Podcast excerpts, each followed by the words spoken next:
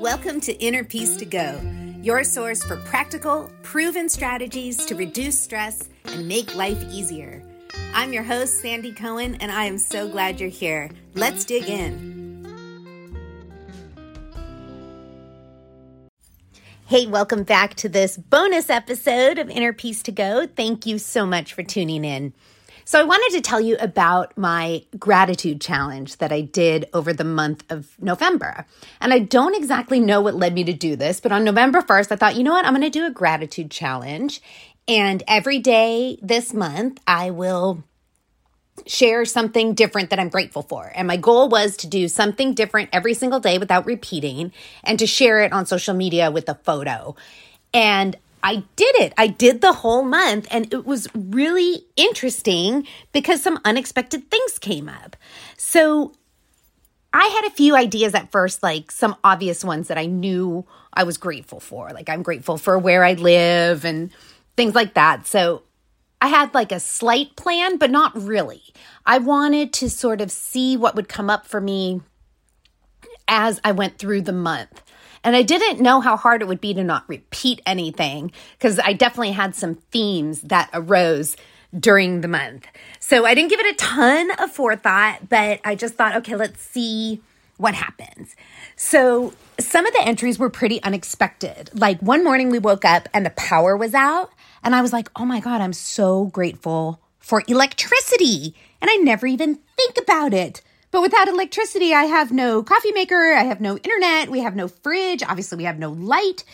Um, that was pretty powerful to recognize how easily I take that for granted. So that was a great one to be grateful for. A really insightful like experience for me to notice that and be grateful for it. It was hard to illustrate, but that was a big one. Another unexpected one was our kitchen faucet broke during the month of November and I was like, wow, I never really think about how easy it is to just turn on the kitchen sink and have water come out and how grateful I am for that because it really sucked having to wash dishes in our bathroom sink. So I was it was brought to my attention how many things I'm grateful for that I really overlook. And even as I'm recording this now, I'm thinking, wow, I forgot to put that I'm grateful that I can read and hear and see and move and all these things that, you know, make my life so good that most of the time we don't even notice, or at least I don't even notice. So, one of the things I was grateful for was water. I was grateful for water. I was grateful for my parents, my brother, my husband, my friends, my pets. I shared gratitude for my morning routine, which involves my little meditation and some journaling and coffee. I was grateful for my neighborhood and how lovely it is. I was grateful for the trees in my neighborhood that I overlook so often. And then when I see them, I'm like, these trees are amazing. And they're like right on my block. So that was it just it really has enriched my life to notice all these things. I was grateful for the beautiful place I live. I was grateful for the adventures I get to have with my friends and my loved ones. I'm grateful for writing, for creativity, for cooking, even though I never knew how to cook until my 40s. You know, the election was in November. I was grateful to be able to vote, grateful for democracy, grateful for my hummingbird feeder, best $11 I ever spent. So, what I noticed was I was grateful for things big and small. I was reminded to be grateful for things that I would otherwise overlook. And it really enriched my month, and I think I'm still experiencing it. You know, there's research out of UC Berkeley that shows that people who practiced gratitude, and I think they wrote it down, I think they kept a gratitude journal and the benefits of increased well being and increased happiness lasted long beyond the project of keeping the journal. So, practicing gratitude for a consistent amount of time with some kind of practice can make you happier for like months afterwards. And I wonder if I'm feeling that somewhat. Another thing that I've learned from the research at Berkeley is that gratitude is both a state and a trait. So the state of gratitude is when we feel thankful in the moment because someone held the door open for us or someone, you know, gave us something, then we feel thankful in that moment. the trait of gratitude is looking at our lives through a thankful lens, like taking a thankful perspective on our lives. And what research shows is that the way to get to the trait is to practice the state. So the more frequently we practice gratitude in our everyday life for small blessings, for little things, for a working kitchen faucet, etc., is the more we're generating the capacity to have that trait of gratitude where we just feel a gratefulness as we move through our ordinary days and grateful for ordinary things. And I had an example of this that happened on Thanksgiving morning. So, Thanksgiving morning, I went and did the turkey trot. There's one in my neighborhood. And my husband didn't go because he hadn't been feeling well. So I was going to go by myself and I was a little bit like, wah, because it's early. And, you know, I mean, I live in Southern California. It's not super cold, but it's cold. And I was going by myself. So I went and I was aware that I was by myself, but there's so many people there, all ages, all abilities. And so the race starts and I'm running and I'm not very fast. And so the people who are the elite runners, they're like coming back before probably before I even finish my first mile. So you can see them on the route, you know, they're they've already sort of hit the halfway point and are returning.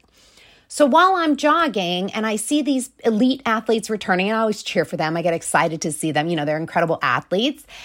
But I thought, wow, I'm so grateful that I'm out here and I'm out here with all these other people. Like, I'm grateful to feel community and I could really feel it. And it was funny because I thought, you know, obviously these elite athletes are awesome, but I felt like the rest of us were not even more awesome, but equally awesome because here we were, we're not fast. We're not going to win this thing. We're not runners or trying to be, you know, sponsored athletes or anything. We're just ordinary folks who got up early on Thanksgiving morning and came out and ran three miles in the streets.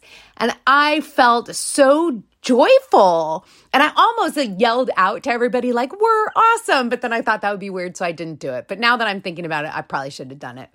But I wonder if, and I didn't even put that for my gratitude on that day because I knew my brother was making Thanksgiving dinner. And so I did the gratitude, you know, for him hosting us.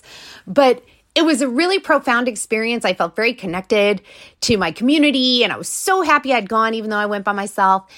And so the gratitude experience, I feel like has has altered my perspective even if it's just a little. It has made me feel that my life is so rich.